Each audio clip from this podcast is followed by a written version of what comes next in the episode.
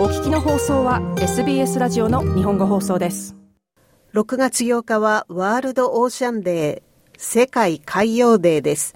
2008年に国連総会で国際デーとして制定され、2009年から海の大切さについて考える日となっています。国連は今年がプラスチック規制について法的拘束力のある条約に向けた第一歩の年になると考えています。海は地球表面上の 70% を占めていますが、プラスチックによる汚染、気候変動で脅威にさらされています。世界のリーダーや科学者たちは、世界の海の健康を脅かす漁業問題、プラスチック、気候変動について根本的な変化を望んでいます。ルーシー・ウッダールはイギリスのエクスター大学で海洋保護生物学と政策を研究する准教授です。We are seeing impacts across the globe and disproportionately in countries that haven't been the emitters. 温室ガスの影響は世界中で見ることができます。たとえ温室ガスを排出していない国々でもです。しかし同時に漁業による地域的な影響も見られます。漁業において報告がなかったり、規制がないか、かなり緩い規制だったりするかもしれません。しかし漁業は海に直接影響を与えています。そしてこれらの複数のストレスが重なり合うと、海洋に大きな衝撃を与えています。地球全体にもたらす恩恵に大きなショックを及ぼしているのです。ウッダール准教授でした。アメリカ国立海洋大気局によると、世界の海面水温の平均は過去100年間10年ごとに約 0.13 度上昇しているとしています。しかし漁業と気候変動だけが海洋に対する脅威ではありません。国際自然保護連合は毎年少なくとも1400万トンのプラスチックが海に流れ込んでいることを明らかにしました。また海面から深海の堆積物すべてにおいて 80% の海洋ゴミがプラスチックだと示しています。エレン・マッカーサーファウンデーションは2050年までに海中には魚よりもプラスチックが多くなると示しています。ウッダール准教授はプラスチック汚染が深刻な問題だと話します。至るところでマイクロプラスチックを探すと必ずあります。南極海でティーカップサイズの堆積物の中に少なくとも20のマイクロプラスチックを見つけます。ですから地球全体、海洋全体で推測しようとすると、何十億という数ではありません。何千億という数の話なのです。ですからこれは私たちにとって直接のメッセージです。私たちはそれを拾い上げることができませんが、できることはプラスチックを捨てるときに本当に必要なものだけにするということです。ウッダール准教授でした。国連はこのプラスチック汚染をなくすための条約の起草に賛同しました。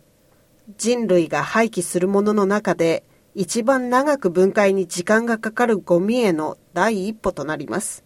プラスチックに関する政府間交渉委員会には、市民社会団体、廃棄業者、科学者グループを含む180カ国の代表者が出席しました。これは陸上・海洋を含め初の国際的な法的拘束力を持つプラスチック汚染に関する条約となります。この委員会では、プラスチック製造時に使う何千もの危険な化学物質の規制や、プラスチックゴミやそこから発生する化学物質にさらされている人々の権利を話し合っています。しかしなぜこのような極端な規制を取ることが重要なのでしょうか。ジェーン・ホールデン博士はモナシュ大学の持続可能開発研究所のチタルム川改善プロジェクトのプログラムマネージャーです。各国の政府が関与しない、国家の規則で保護できない広大な場所が海にはあります。ですからこれらの地域が将来にわたり持続可能な方法で確実に管理されることが重要なのです。ですから国連で各国のメンバーが海を健康な状態に戻し、将来の世代のために管理していく方法を一緒に見出していく必要があるのです。ホルデン博士でした。ホルデン博士のプロジェクトはインドネシアと協力して西ジャワ州のチタルム川沿いに住む弱いコミュニティに影響を与えるプラスチック汚染に取り組んでいます。チタルム川は世界で最も汚染された川と呼ばれています。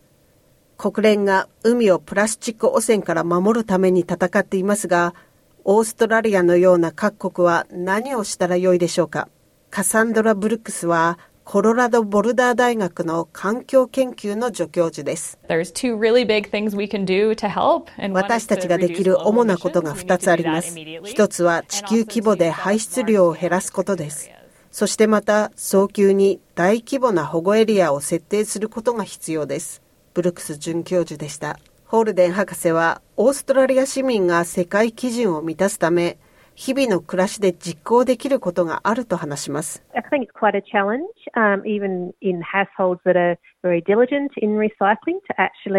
各家庭が入念にリサイクルすることさえ困難だと思っています。私たちはプラスチックごみをたくさん作っています。ですから究極のことを考えると、買い物の仕方を変えることでプラスチック消費を減らす努力をするのです。そして実際にプラスチックを生産するときには、それらのプラスチックを別の方法で再利用するか、カウンシルが提供するゴミ箱に入れることでリサイクルするかのいずれかを確実に行うよう努める必要があります。ホールデン博士でした。次回の条約についての対話は今年ケニアで予定されています。そして最終合意は2024年の終盤を見込んでいます。